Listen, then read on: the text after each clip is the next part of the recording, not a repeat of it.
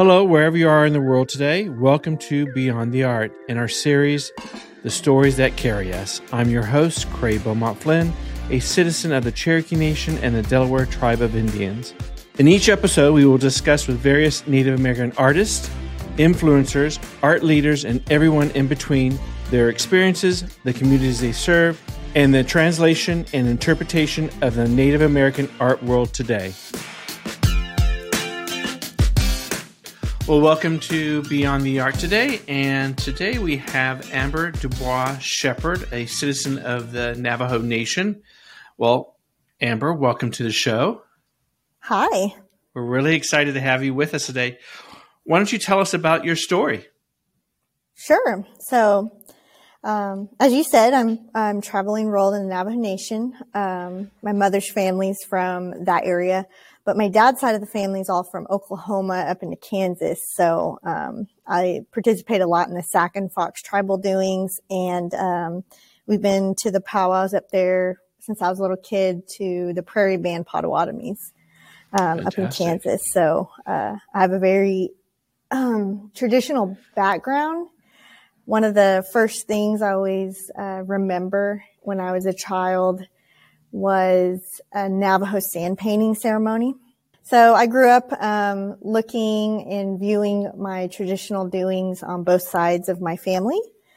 And that was a big influence to sit and kind of learn about um, what was going on as a child and I come from a very creative background. Um, a lot of my family members had some kind of uh, knowledge in, on my mother's side, Navajo silversmith making, um, Navajo weaving. And then on my father's side, it was um, ribbon work design. Wow. So you got um, a whole collective of creative yes. energies around you growing up. Yes, I had, I remember sitting on my great grandmother's lap in Arizona and she'd show me how to do the weaving.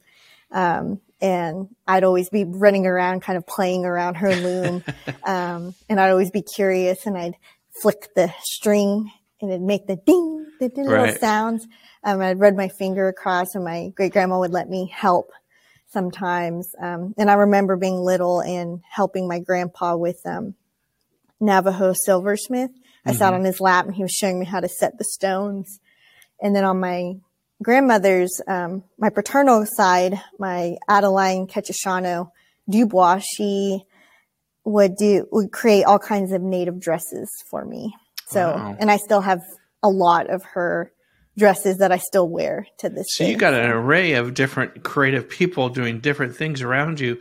How did you decide what media you were going to direct yourself, or do you just want to do everything? Uh, I wish I could do everything. I wish I could clone myself, and then exactly. I, I have a lot of knowledge in those various areas. Um, so, like looking at jewelry, I can kind of tell about the inlay or if it's more Pueblo design versus Navajo design, also knowing if it's real or not. Um, right. Being taught that, being taught about Navajo weaving and the different designs growing up. So I grew up kind of being familiar in that area. Um, and then, of course, with my grandmother, just knowing about different types of ribbon work, um, different types of sewing techniques. Uh, she even knew a little bit of Seminole patchwork and things like that. So I started to know kind of the difference early on um, in different native tribes and their traditions, but also just growing up traditionally and seeing the difference between Navajo ceremonial doings and Sac right. and Fox ceremonial doings. So I tried most of the mediums. Um, I still do uh, finger weaving. I learned that in the last couple years um, from a Kickapoo lady, and mm-hmm. those are that's more of my meditative like fun hobby, I guess, because it's real, it's real simple once you learn how to do it. And then it's just right. repeating the process, just back and forth. So, so it becomes um, your zone almost. Yes. Like yes. Quiet so you time. as long as I don't overthink it, then it, I can do it. But when it comes to my art, I work in oil paintings in mixed media 2D, um, artwork. Mm-hmm. And I just really enjoy that medium because to me, since I have all of this experience and background, I try to express that in this form that is more uh, Western style of art making. Um, even though I have the traditional knowledge of the other areas, I would love to go back and relearn how to make a Navajo rug. I made one with my great grandmother once. I still have it, hangs on my right. wall. I won second place with it as a kid. Wow. So, I mean, I was really excited. Um, and I guess being a kid and learning all this stuff, I didn't really realize that it was unique. So it wasn't until I got older and I was like, oh, not, not everyone knows how to There's do something to this. There's something to this. It's like, I didn't know people could do this and, um, that not everyone knows what these things are. And I think that's where my, um, inspiration comes in to create art that mm-hmm. I can share with everybody, um, in the narrative form and kind of I've been more experimenting now with um, more textures, more design um, with Southwest design, woodland designs based on, of course, my late great grandmother and then my late grandmother with her ribbon work designs that. So I, I have a whole sketchbook full of those designs that they used and I'll go through there and utilize them either in the background of my oil paintings mm-hmm. or on the dresses um, that the men and women or children are wearing in my pieces, um, and just try to utilize and, and show that appreciation of the things that I was taught and that I grew up in as a child. So that's kind of like where my background is because I even have like beadwork, people who can beadwork in my family. Um, my dad is uh, can play Native American flute. He knew how to wow. make those from the cane. I remember going mm-hmm. on back roads and we'd harvest the cane, and he would make flutes out of this. So I I just it, it was bound to happen that one of us grandkids, one of us kids was going to go full into the arts. Would actually absorb it and yes, learn from yes, it. Yes, exactly. So do you feel that part of your your creativity and your artwork uh, is affected by where you're from or more tribal? I think some of my art is affected by where I'm from or where I, where my mother's family's from too. So an example I can give is like I will include in certain pieces like the mesas or the mountain ranges of where my mother's from mm-hmm. in some of my art pieces. Um, and then here in Oklahoma, I'll include like our, our kind of oak trees or a certain type of the big thunderstorms that come through. So definitely place is very important.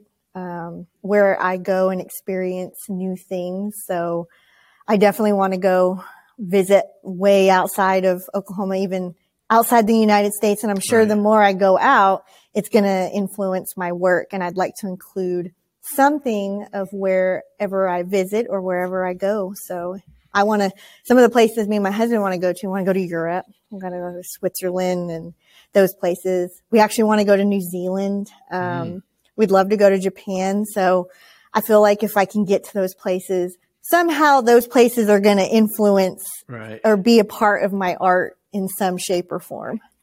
Now, do you take a lot of the elements that you're culturally part of your DNA? Is that installed into your artwork, or are you kind of uh, transform it and retranslate into a different perspective? I feel like there is um, a lot of people. I don't talk about it too much, but I am a very spiritual person. And I include experiences or things that I have um, kind of dealt with or have interacted with on that spiritual side, but I try to do it in, in, put it into my art in a respectful way. Um, there are some things that, uh, I used to just paint and draw almost anything. I, I dream a lot. So I'm like, oh, I can paint and draw this. But after talking to some elders of mine and some mentors, native mentors of mine, they were like, well, you kind of need to take a step back and kind of reevaluate what you want to share. Um, mm-hmm. Some things are private for yourself.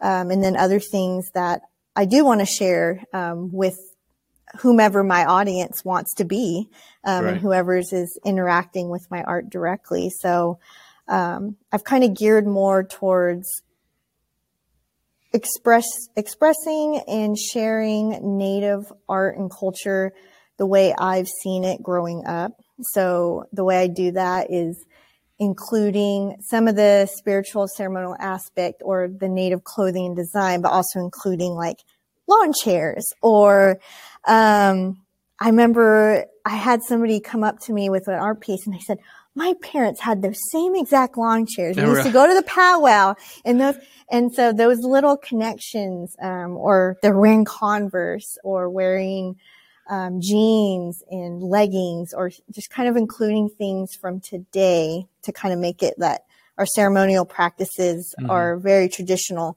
um, and from a long time ago, but we're still practicing them today. Um, we're just utilizing um, modern clothing or correct, materials. Correct. It's kind of uh, be reinterpreted to today's society and our culture. Our culture is continuing to grow, you know, yeah. just because something was established 200, 300 thousand years ago doesn't mean we're exactly doing it the same way because we're continuing to grow, especially with our artwork and who we are as a people.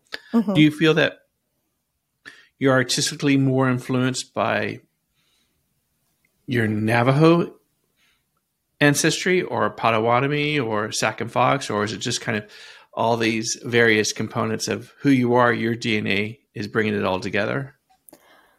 I believe it's just a component of all of them. Um, my parents were like shake very, it up. I, I feel like yeah, I feel like my parents did really well at making sure we knew who we are, where we come from, where our people come from. Mm-hmm. Even my um, French ancestry, the Dubois, that Dubois side from my paternal grandfather. Grandfather's driven us around Meeker, Oklahoma and showed us where our family's from. And then my dad did some research in ancestry and traced our name back to Normandy, France. So oh, wow. that's where my ancestors for um, my European side's from. So I like to know and I was taught growing up to learn who you are and to um, be respectful of where those where we come from. And I, of course, I grew up with the Navajo side a lot more, I believe, and being more um, involved with mm. my mother's side. But there is, I'm still learning about Sac and Fox Potawatomi culture. Um, I'm learning. I'd love to go up to the Great Lakes area where our people are from and mm-hmm. go up there, see where Black Hawk people and our band is from. Um, so those are on my to-do list to go. Then I'll go to, go to Normandy, France and see where those relatives are from. And to me, it's always, like I said, place is very important to me. So like to be able to walk where those ancestors are. Mm-hmm. Um, so I think my parents did a really good job at, at making sure that we participated in as much as we could in all of our tribal doings, which is really hard. Um, yeah, talking with other native people, um, they're like, wow, that's, that's a lot because certain, um, native people may be brought up in one versus the other. Mm-hmm. Um, I have found and some are like, wait, you do all three? I'm like, well, yeah, because they're all me. I said, exactly. I need to be respectful. I have ancestors from all of these areas. And I feel like if I, I have to acknowledge them and, and in return, they'll help me. Um, so that's, that's kind of how I view that. Tell us about your favorite medium since you do an array of various artistic, uh, creative endeavors. What's your most favorite, you think, when you're doing it? This, this is me. This really says who I am as an artist. I think my 2D like mixed media pieces because I'm a weird control freak and I like to, I like to make sure that that's like I have the most control. and yes, yes. Um, I love ceramics. I've tried all kinds of mediums. Um, ceramics is, I just, I get too attached to my pieces. So when they blow up in the kiln, I'm like devastated. It's, I have to go through an emotional, like, roller coaster of, oh my gosh, I spent hours on that and then explode. Then there's other, there's ceramic artists I meet and they're like, I'll just make it again. I'm like, you right. spent weeks on that piece. and I'm over here like, oh, I'm, I'm a little bit the opposite to where I like my 2D art because I can control all mm-hmm. the aspects. I like to plan. I like to really think about the idea and the theme of what's going into it. It's like, what am I trying to convey to my audience? So a lot of my pieces, people will see the final product and then they're like, wow, this is really neat. Did you just come up with that? I said, yes, but I also went through several renditions, um, especially my earlier pieces. If you were to take layers of the paint off or layers, um, you would actually see there was a whole different image underneath than what was the final piece. Um, so I've learned to really think it out. So I do a lot of sketching. I do a lot of, um, that's what I was going to ask you. Your process. Do you mm-hmm. are you a thinker and planner where you plan it out and sketch it and and uh, yes, yes. Say I, this is my, my vision, or do you just like where it comes, where it comes from, how you do it, where the energy and create. I, I have the ideas, they'll pop up in my head. And so I always right. carry a sketchbook with me or some kind of pen and paper in my purse or my, my backpack or whatever.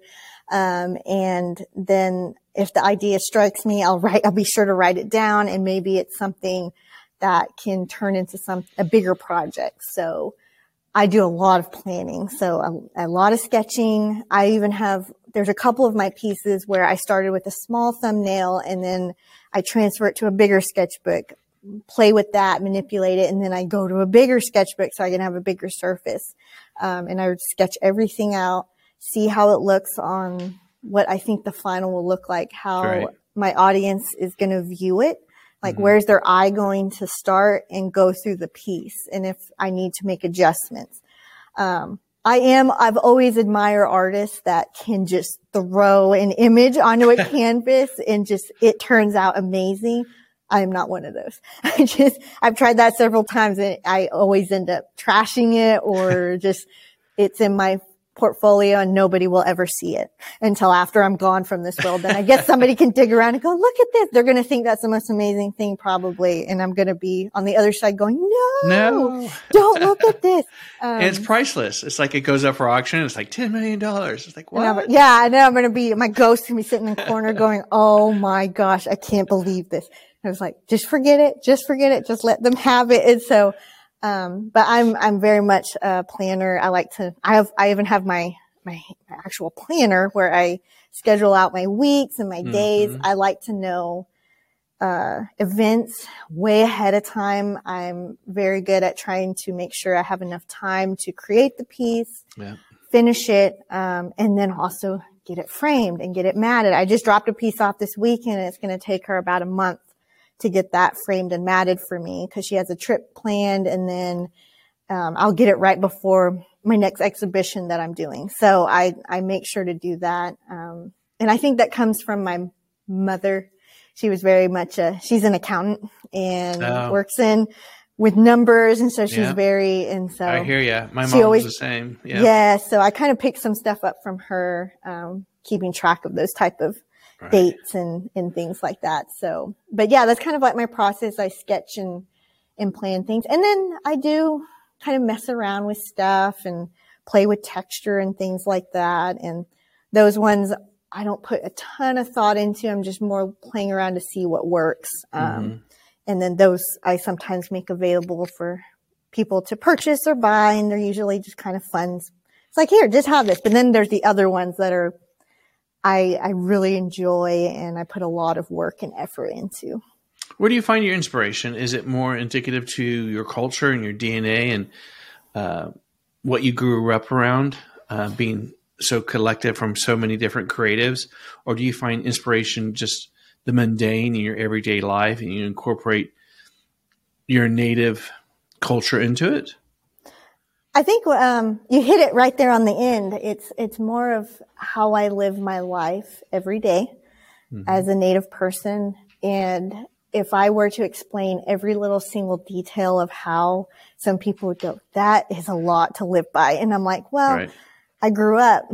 This is how you do it. This is how you wake up in the morning. You go out, you make your prayer, you go back in, you do, sometimes you have to smudge. Sometimes you have to do this. There's a certain way and a path you take into your home mm-hmm. or, um, when you're doing those ceremonial things. And I, that's how I live my life. Um, sometimes when an inconvenience happens, I always have to think maybe there's a reason why I'm late to work this morning and sometimes there is, there may have been an accident that I missed by mere minutes and I'm just kind of like, okay, there, that's why. Thankfully, where I work, um, I work at the University of Oklahoma in the fine art department. So everyone's here very, really low key, very right. art minded. So everyone's just, um, very kind. So I, am not too worried about they, that. So they get the creative mind.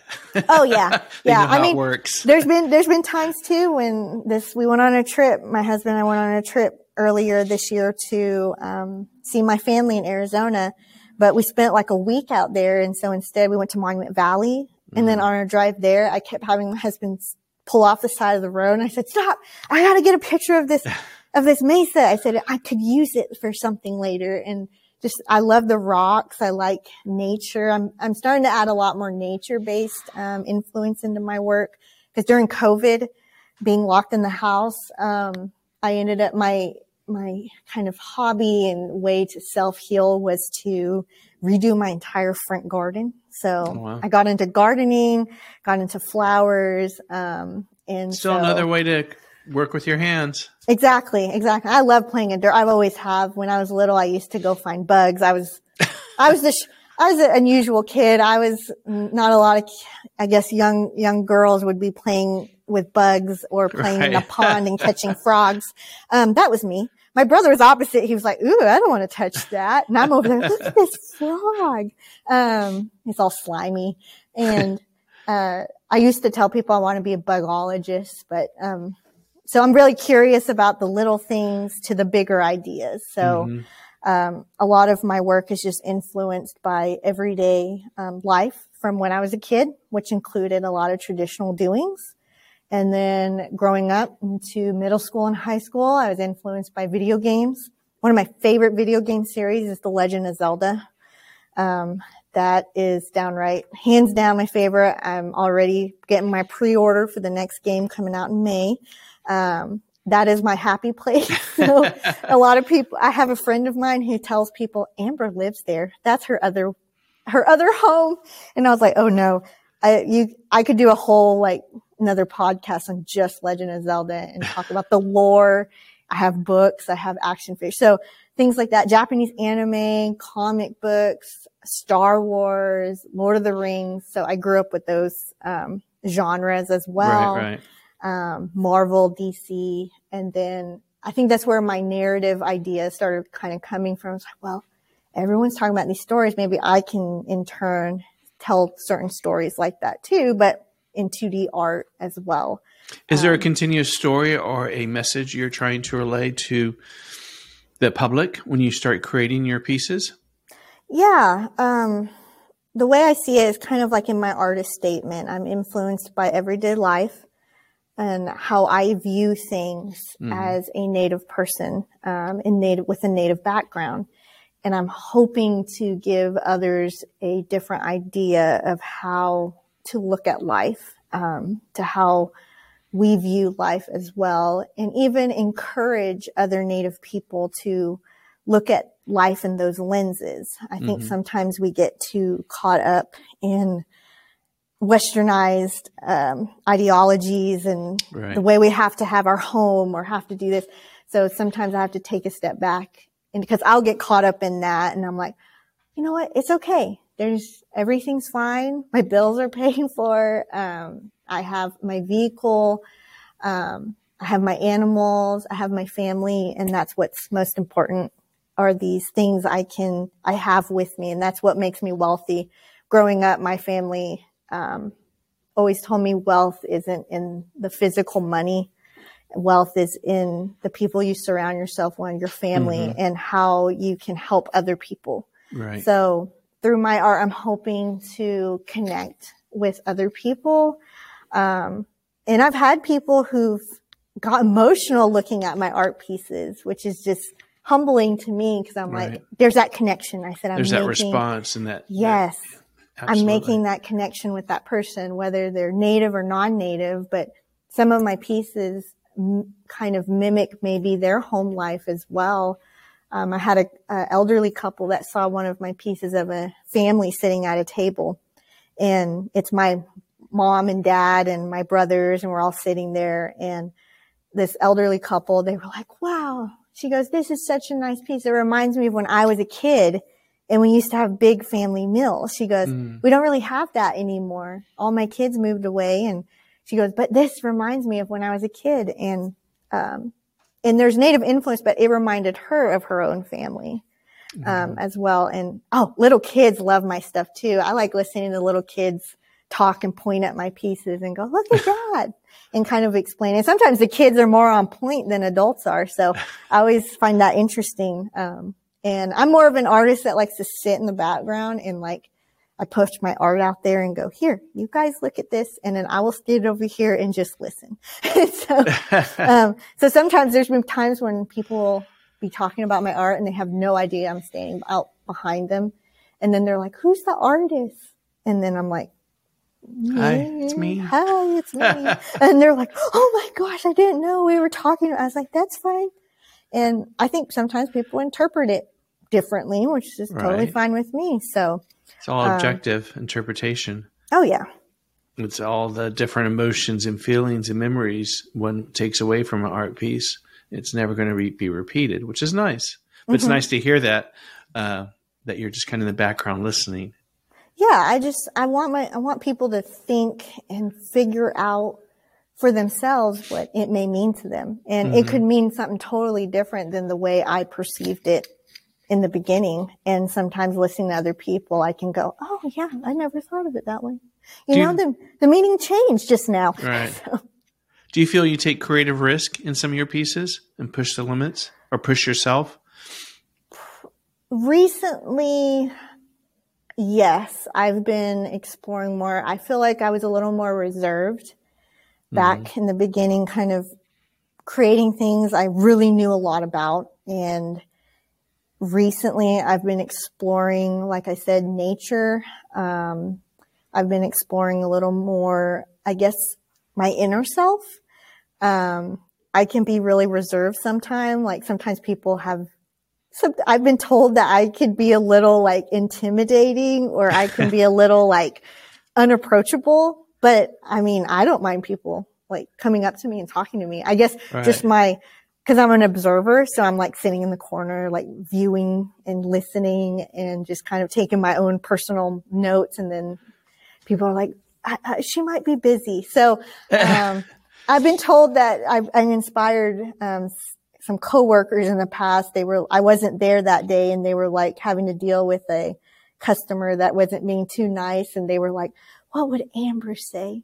And I was like, well, this is what I would say. Um, I'm not afraid to stand up to people, especially if it's, they're being rude or disrespectful to somebody that I care about or even somebody that isn't doing anything wrong. So, um, I think that recently that's been my growing idea to kind of explore outside of what's normal. So like recently I tried my hand at a comic book and, mm. um, I've never really done that. So right. even though they've inspired me all these years and it actually got accepted for a little mini show, um, really? up at the Paseo at the okay. Literati Press, yeah. um, bookstore. And it kind of sparked something and I was like, ooh, that might, so that may be another medium I'm going to explore in the future. I have ideas.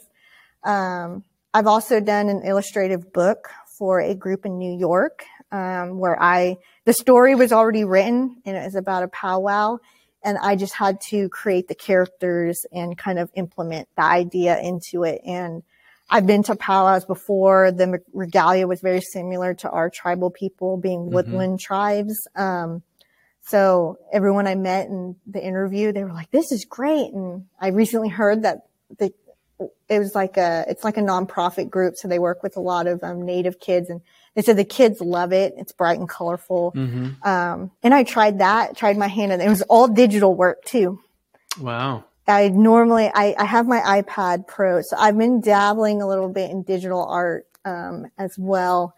So I may explore that just a little bit more and see how I can incorporate that into new pieces in the future. So um, we'll just have to see. But I've I've been exploring a little more um, and kind of reevaluating, I guess, my style. So it's self-imposed, you're self-imposing risk in Yes. pushing the limits. yes, I think that's that's kind of how I've always been a little bit. Like at some point, I get bored, um, and I'm kind of like, you know what? I said, I'm starting to get familiar with this territory.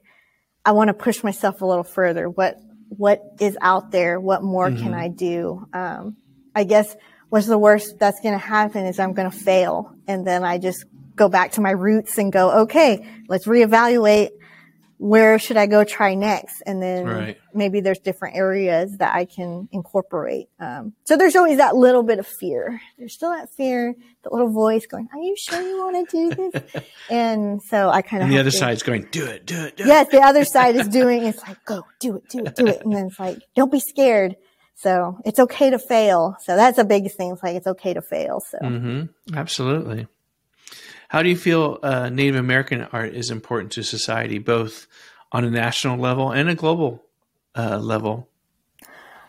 I think having native artists and native people being the voices of their own art making, um, and that includes the scope of having native curators, having native museum professionals, having um, art history um, professors who are native that are teaching about our own culture and our own heritage instead of being told this is how you do it. And I run into that on occasion, people telling me how my own people do stuff, even though I grew up in it. And I'm like, yeah, okay, sure. Um, no, that's not how that works.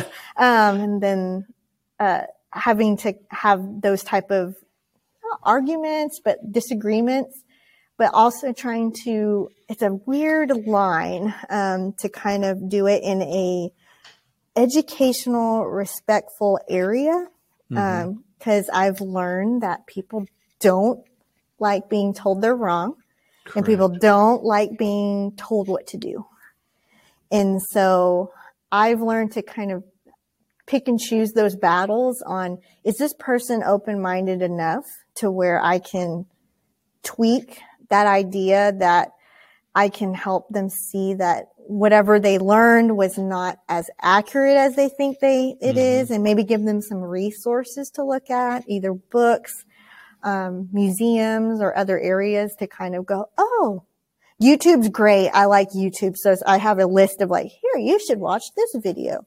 It's filmed and directed by a native person and, and just learn about it. And some people, they, they really enjoy that. So I used to work at a museum here in Shawnee, the Mabee-Gerrer Museum of Art.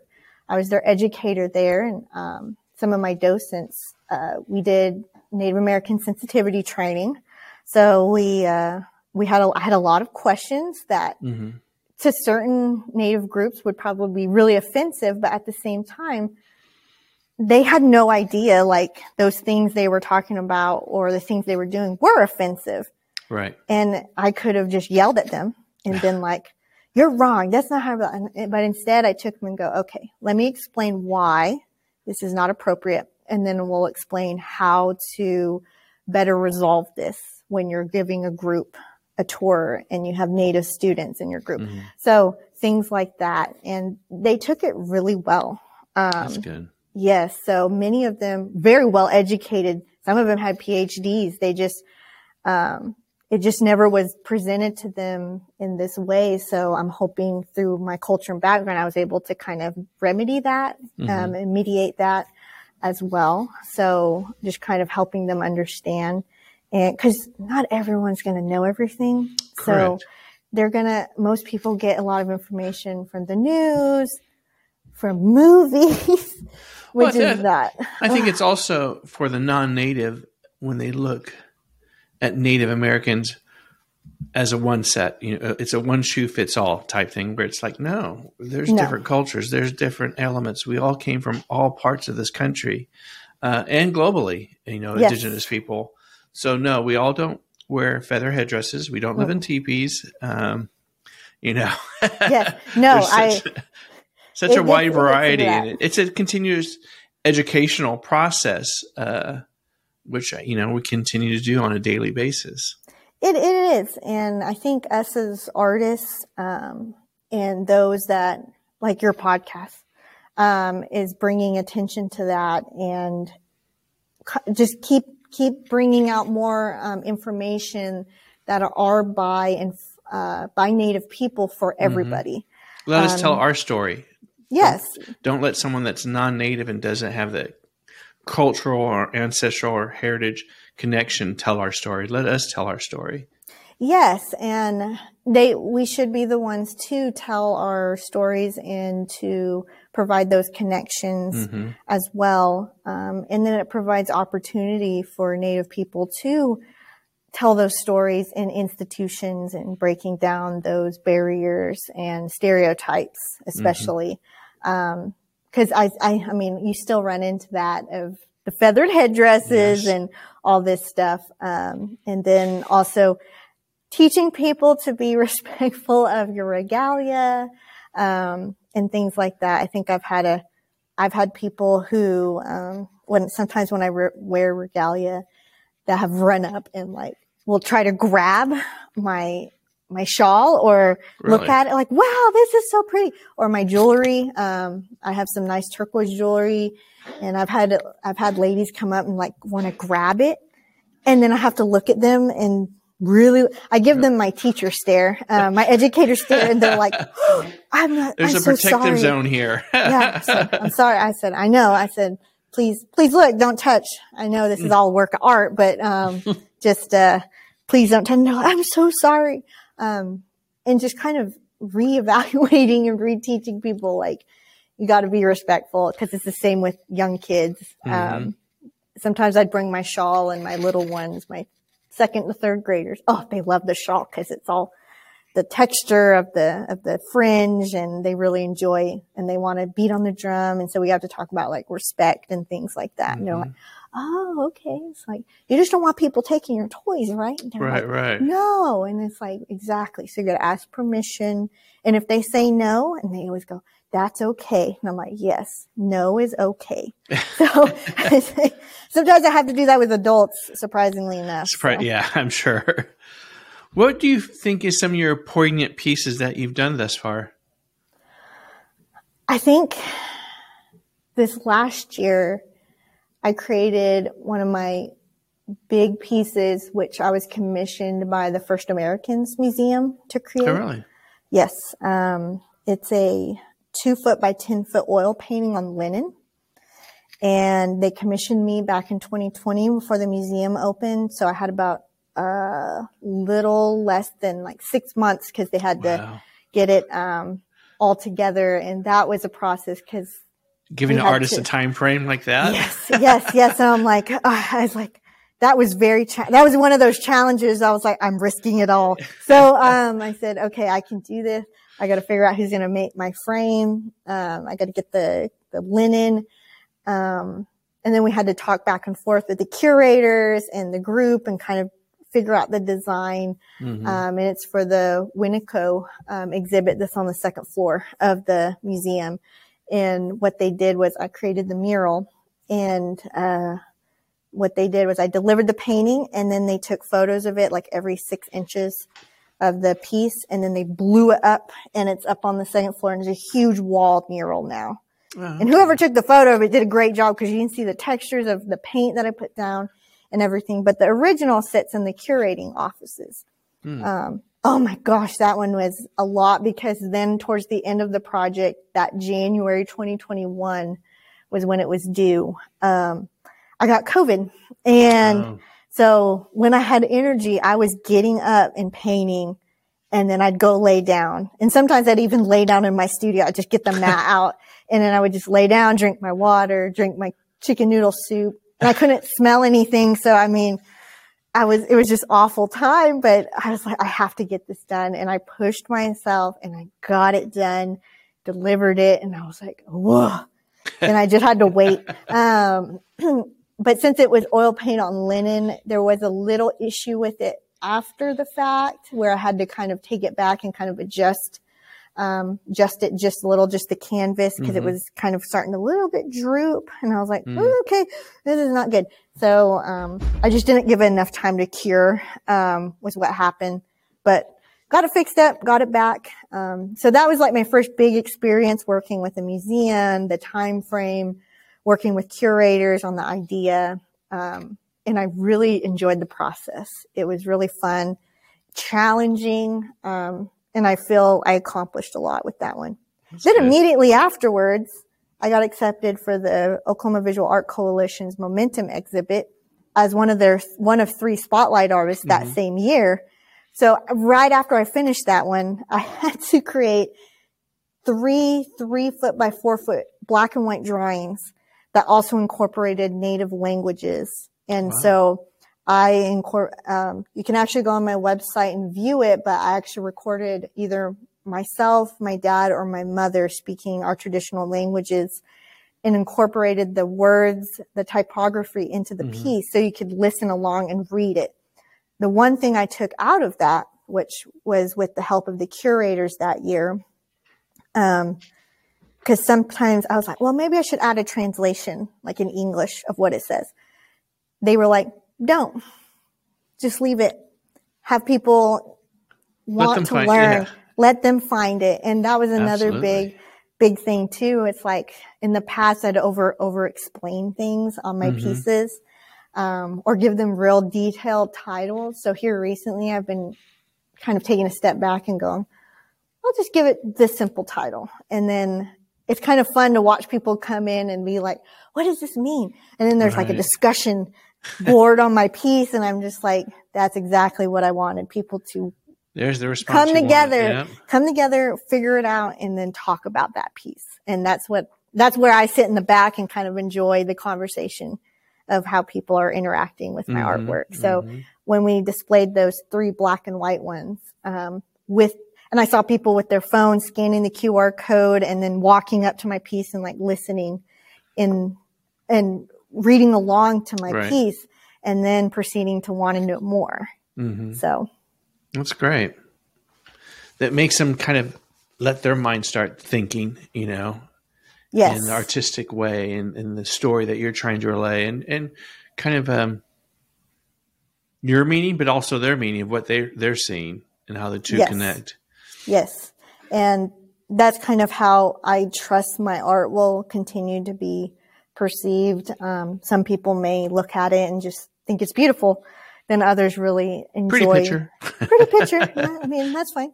If you're willing to pay the price, then that's fine with me. Uh, so it's like, but you pay for it, that's fine. Um, and then other people, they really enjoy the story, mm-hmm. um, and want to know a little more about it, or they come up with their own their um, own interpretation of it. Interpretation, and if that's what they see in it, then great. What pieces do you think have gotten the most attention that you're surprised at? Um, actually, my most recent one I did that was a all watercolor piece, and I got a lot of great feedback on that one. Um, and it's a 12 by 19, I believe. Um, there's the one I recently am getting framed currently, uh, and it's of a native woman weaving, finger weaving, a mm-hmm. sash belt. And her figure is very, um, stationary in the piece and, you know, it's a human figure and everything. But then from her hands, the, um, the fringe of the yarn comes out and it envelops her all around. And I included woodland designs, uh, Sac and Fox ribbon work designs, uh, Potawatomi uh, floral work, and then uh, Navajo, like Southwest uh, rug designs within the piece. Oh, wow. Um, and cool. so it's very colorful, but kind mm-hmm. of muted. Um, and then for her dress, I did like earth tones, um, browns, um, kind of to me representing Mother Earth type of thing. But, um, the title of the piece is I Weave My Own Path. And so, and sometimes I feel like I do that too. So there's a lot of interpretation there. Exactly. So uh, the my friends who are weavers, my artist friends are weavers. They love it. They're like, oh, "We're getting represented," and so they're all excited about it. And then other people love the title. It is a kind of a self portrait because it's a I have a it's a photo of me weaving mm-hmm. um, that my uh, either family member or my husband took while I was at a market because I was it was slow at that time, so I was sitting right. there weaving just to pass the time. And they took a picture of me um, as I was doing that. So that's the reference photo I used. Um, so it included all my tribal people um, and with the designs included.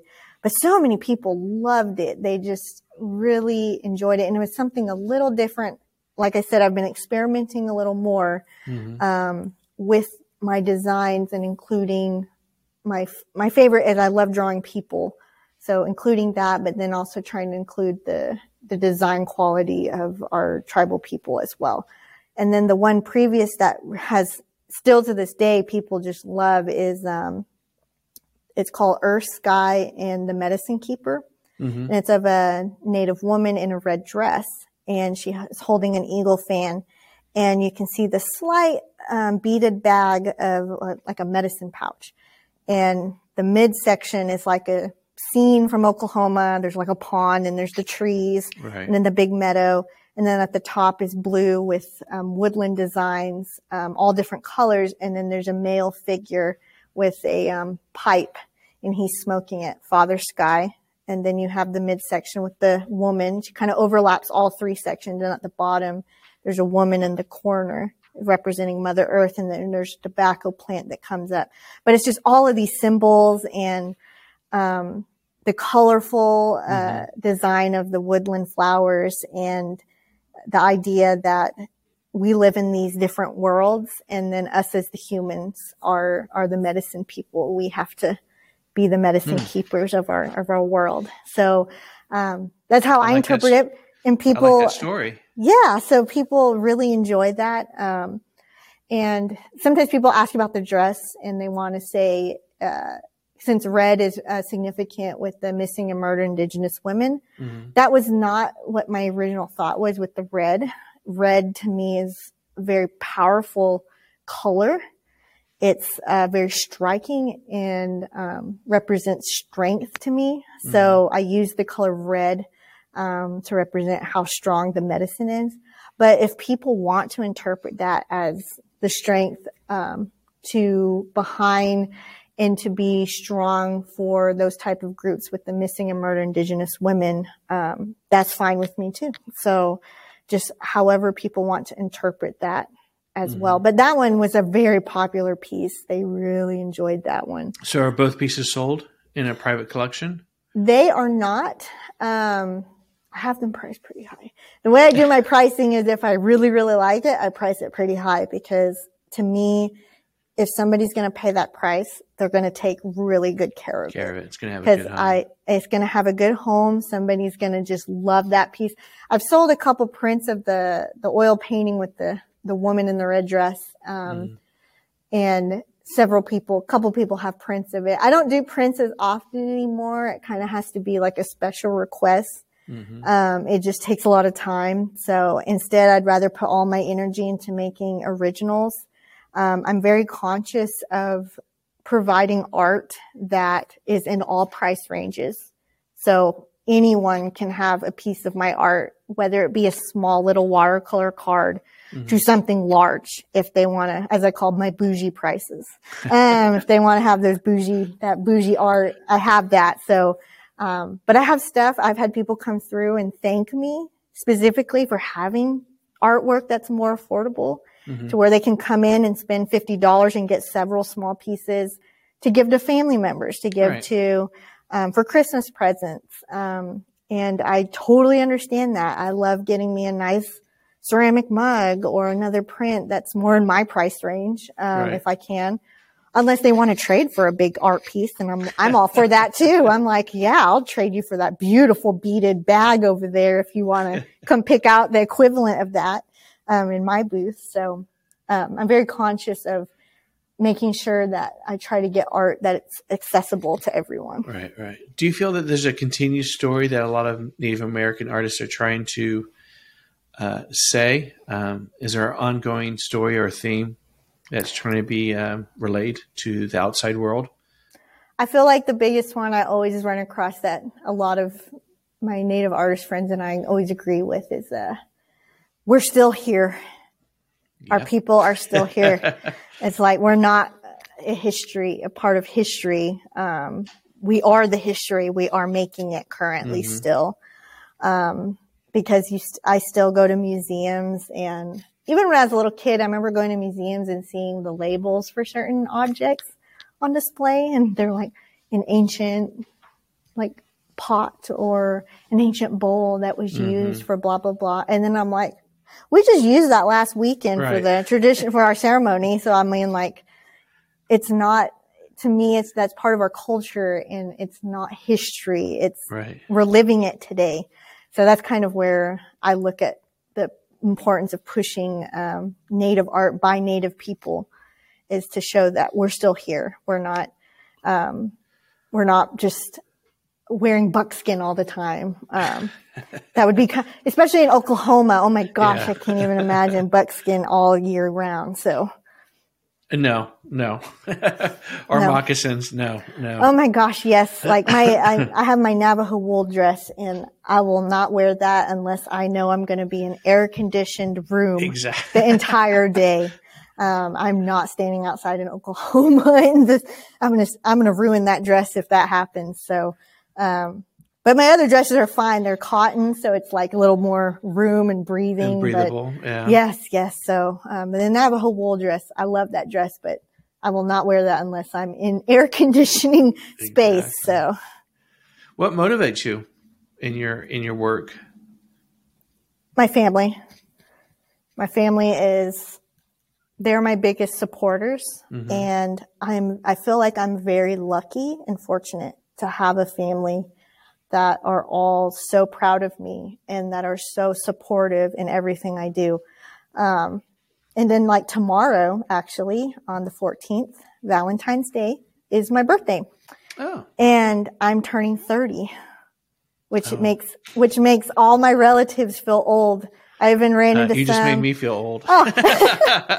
yeah, it would make me feel old. Um, so like, uh, some of my relatives were thinking I was still, like, still getting to 30. So I'm, I saw, I've been looking through photos because I want to post some photos of me when I was a little kid and then some of my accomplishments graduating from OSU, graduating from Seminole State, my big piece I did for fans. So I'm just accumulating photos the last couple of days and I, right. I'm I'm very hard on myself, so I'm one of those that I never feel like I'm doing enough. So it's kind of nice to look back and go, okay, I have done a lot.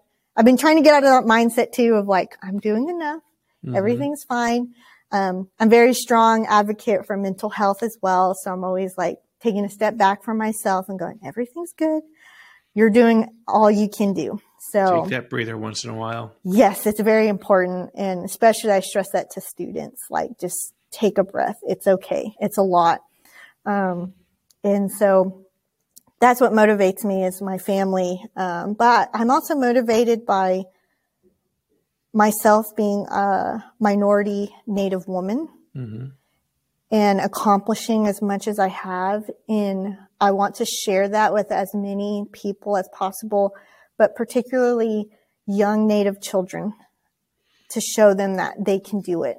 They can do this. They Yeah. can go to school. Um, and even if not school, they can go to a trade school. They can go get a good paying job. They can work really Absolutely. hard and, and get themselves out of negative situations. And there's people out there that can help them. And Yeah. that's how I look at it. And I I have a hard time reading certain stories of tragedy with Native families and people. And it's, we, we there's still a lot of work to be done and Oh, um, so much um, to be done. And so I just hope that my art and my voice is enough to like inspire those young kids. And I think when I was at the museum, um, whenever we do a Native American tour, I'd have my group of students. We always do introductions, introduce my docents, introduce myself, but I would always introduce myself for those specific tours in na- my native uh, languages. Mhm. And I remember several of the native kids that were in those groups. I've never heard anyone speak native language. And I was like, really? And they're like, yes. And then they wanted to know what they knew they had a native name, but they didn't know what it was. And it made them want to go home and ask their parents, what is my name? I met this lady today and she knew her native name and What's your she knew native her name? Um, Mokimeshi. And what does it mean? It's in Sac and Fox, and it means um, the one that suddenly appears. Wow. And I do have a Navajo name. Um, I can't s- say what it is in Navajo, but translated, it's something similar to the one that comes with the mist. So I got, I got names that are like mysterious. Yeah. so, um, and then I know my clans, um, Wolf Clan Malwahayuk, um, for a Sac and Fox, and then Navajo Kitlachitni, um, Red House People Clan, and Tulhane, born for the um, Water People Clan. Um, so I tell that to students and talk mm-hmm. to them in that way. And it really inspired some of them. They actually came up to me after and they're like, that was really, I've never heard anyone say or speak in the native tongue. And I want to know what my Indian name is now. That's I know I have one. I just don't know what it is. And I'm like, you, that made me feel good. Yeah. It gives you that warm feeling. Absolutely. Yes, Do you mentor youth? Not currently. Mm-hmm. Um, I've thought about it rec- pretty recently, especially after I came over here to the, uh, to OU to work here. And I've kind of thought about if there's groups I could help and mentor. Um, I'm very comfortable around kids now because of the museum. Working with ages three and up um, mm-hmm. has made me very comfortable. I've worked with a couple of tribes on different projects, um, and I've actually taught a couple of classes up at um, a group in Oklahoma City with the Indian uh, clinic up there, um, OKC Indian Clinic, and kind of working with their kids. Um, but I'm more particular to, I think, students that really want and need that mentorship. I could probably work with a group of students that are like, we want to learn everything you know. And I'm like, great, let's do it. Let's do it. We're going to go outside. We're going to go work outside. We're going to work on this, work on that, just kind of explore things. Right. Um, so I wouldn't, I, I have never really done it too much, but I'd be comfortable doing it for sure if I if I came across it. I love talking to students, especially, and just kind of inspiring them when I can. Mm-hmm. Um, and I, when I was at the museum, I helped in creating a high school juried art exhibit um, because I believe the high school students needed their own place to show their work, to show right. what they're working on, and some of it for some pe- for some people was a little disturbing because they're going through a lot of changes in themselves. They've also going through a pandemic, so some of the material was a little on the darker subject matter. Mm-hmm. Um, but it just showed me that the students are sh- mentally struggling, but are using art as a way to cope. Um, and then also getting to meet some of those students and encouraging them to continue exploring the arts and then they to see these students come in with their friends or whatnot to be able to see their art up on the wall that got accepted they were really like excited for it so um, well i think it helps them because they're finding their own path to success and also because of the educational component they're not getting it in school anymore. The arts are depleted. And yes. so having that outlet and i also think you know mentorship programs and learning from elders because you know the elders are not going to be around forever. Um, and they're the ones that have carried the, our culture forward and let us continue to grow it so learning from them and helping instill that into the youth i think is very important as we grow as a as a culture yes no i i agree and it is hard to lose those elders and mm-hmm. here, even here recently I, there's somebody that my family's really close to and he passed away and he, oh my gosh, he knew so much.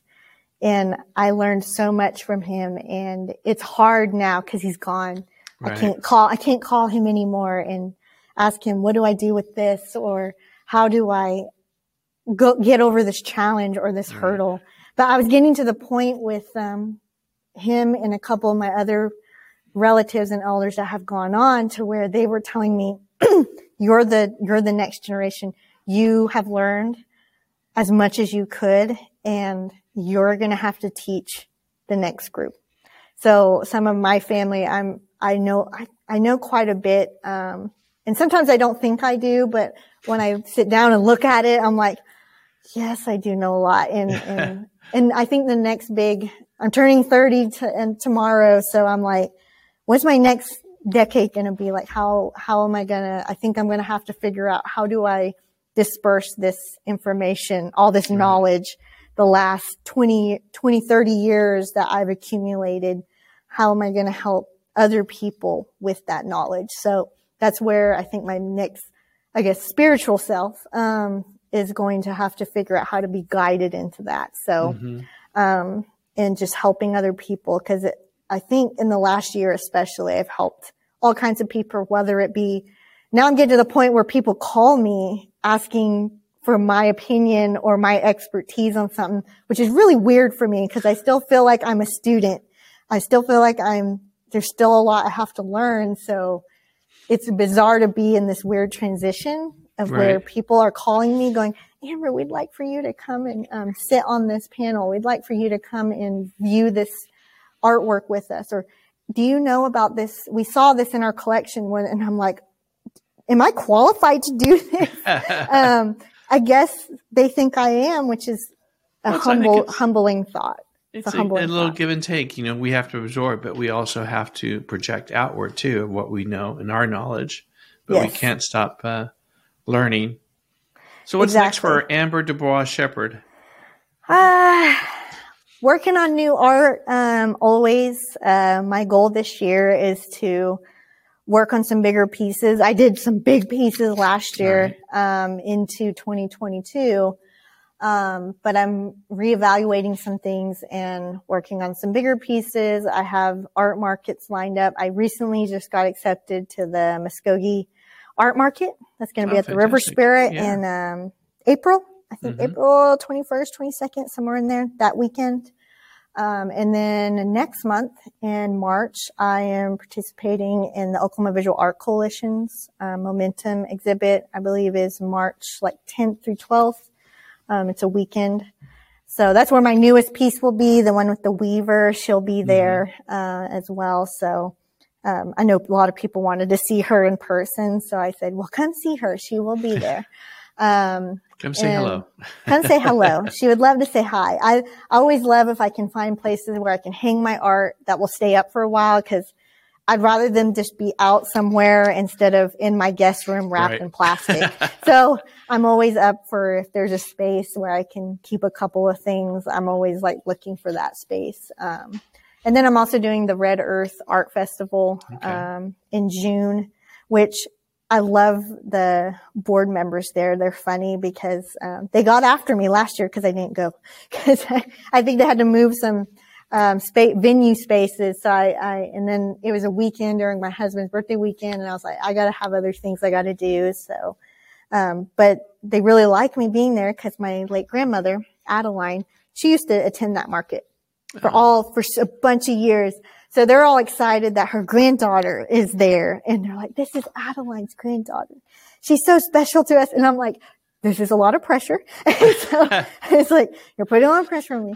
Um, but things like that. I have some other things that I'm thinking about, but I haven't quite announced yet, but we'll, we'll see what happens. Um, well, in regards to, to, in regards to school. Um, so, we'll just kind of see. But so far, just working on new pieces, um, working on just more art and attending art markets and getting into exhibitions and um, some collab projects that may be mm-hmm. happening here in the future Fantastic. as well. Um, but also just, I got this new job at OU. I started back in October, so I'm still learning the ropes on, on being back at the campus level again. I've actually kind of missed this environment. It's kind of nice to see what um, all the students, undergrad and graduate students, are working on, and um, I love watching as they grow. It seems like they're just.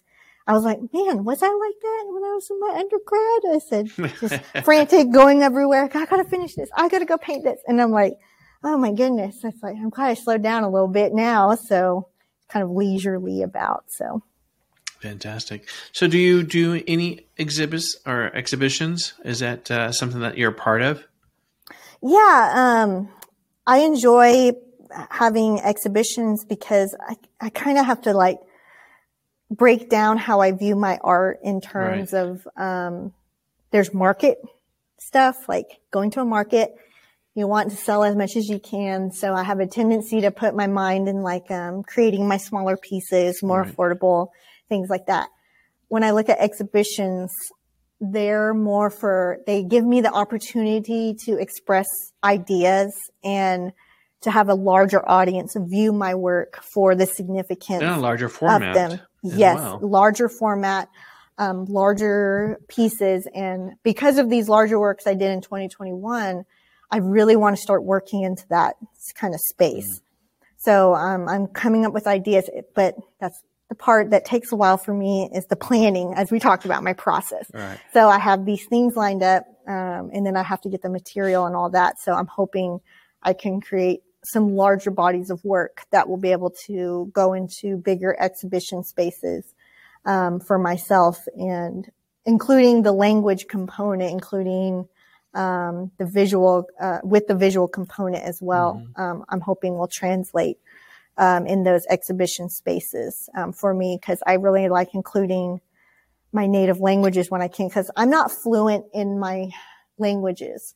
So I try to learn with my art as well, um, whether it be through the title or right. when I create the audio for it. And then I have to kind of sit there and like teach myself on like, this is what I'm saying in English, but what am I really saying in Sauk? So, um, right. different That's things like that. Interesting perspective to actually incorporate that into your artwork.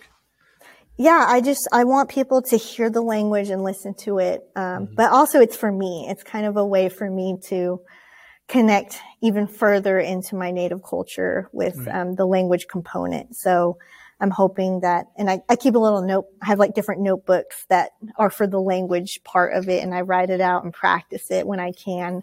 Um, so whenever I do big talks and everything, I try to uh, introduce myself in the traditional language and um, kind of speak to that. It keeps it alive. Well. It keeps it alive. It does. And that's the best way we can educate those behind us is keeping it alive and yes, yes, and encouraging them. And I will say it's hard. Mm-hmm. It's definitely hard to grow up and keep those traditions. Right. But trying to grow up in a Western, more styled world. Exactly. Um, because people like you do have to take time to go to those classes. You have to take time um, to learn those things just for the betterment of your people and your culture. And it can be hard, especially when you work all day, or if you have children and having to try to um, parent as well, um, and just having to balance all these things. Some people are taking care of their elders and have to be there um, at all times for them. So it, it can be difficult. So, it can be difficult, but I think it, it's a way of us connect, connecting to the past. Mm-hmm. And also it's part of our, our DNA and cultural heritage that is so significant of what makes us us. That's yes. very different from from other societies. No, I, I agree. And it connects us with our people, I believe, a lot more. And most of our, and I think a big significant is at some point I would like to be able to be fluent enough to where right. I can say all of our prayers in the language it was supposed to be said in. Um, so that's kind of my goal, personal goal with and I think, the language. And I think a lot of people don't understand if the French lost their language, they wouldn't be French. They'd be yeah. lost, lost civilization and lost society. So that's, I think, part of us as well. Is you know, be it Cherokee, be it Navajo, that's part of our of who we are as a person and as a people in the community. And we're trying to reinstill that and learn it so we can identify more clearly and project clearly to the non-Native American. And I think it would also help in their their view that we are very different from each other. Uh, yes. That we yes. all don't wear hairdressers and live in teepees. You know, our language no. is very significant uh, to each tribe. Uh, yes.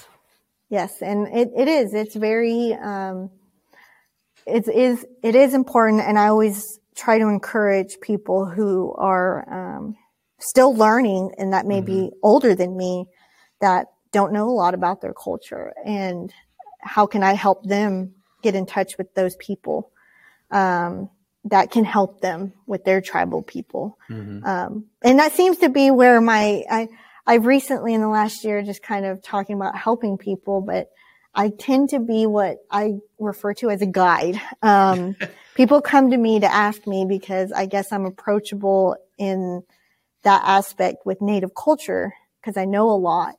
Um, and I can try to figure out a way to help them mm-hmm. or guide them to the right person. Right. Um, or how can they're like, I'm dealing with this. Who should I talk to? I'm like, this person over here may be able to help you with this issue that you're having. They're like, oh, okay, well, thank you so much. And then I'll touch base with them a little later and they're like, thank you so much. That, that's what I needed to know. And I'm like, of course. So even with, um, native, uh, our healthcare and uh-huh. all of that, some, some native people have, don't know how to utilize that resource. Um, so I always encourage people. I'm like, go on there. And if you get lost, just give me a call. I'll get you in touch with whoever you need to talk to. So, um, you want help. I'm going to try to guide you to that help if I can. Well, Amber, thank you for guiding us through your story today. It's been a pleasure to have you on the show. Oh, well, I appreciate you reaching out um, as well uh, for to have this interview, and I I just enjoy talking about my art and my experience. And well, as always, I, I hope it encourages other people. Absolutely. It's encouraged me, and I've thoroughly, thoroughly enjoyed it. And thank you for your time today. It's been a pleasure. All right. Thank you so right. much. A hit. Thank you.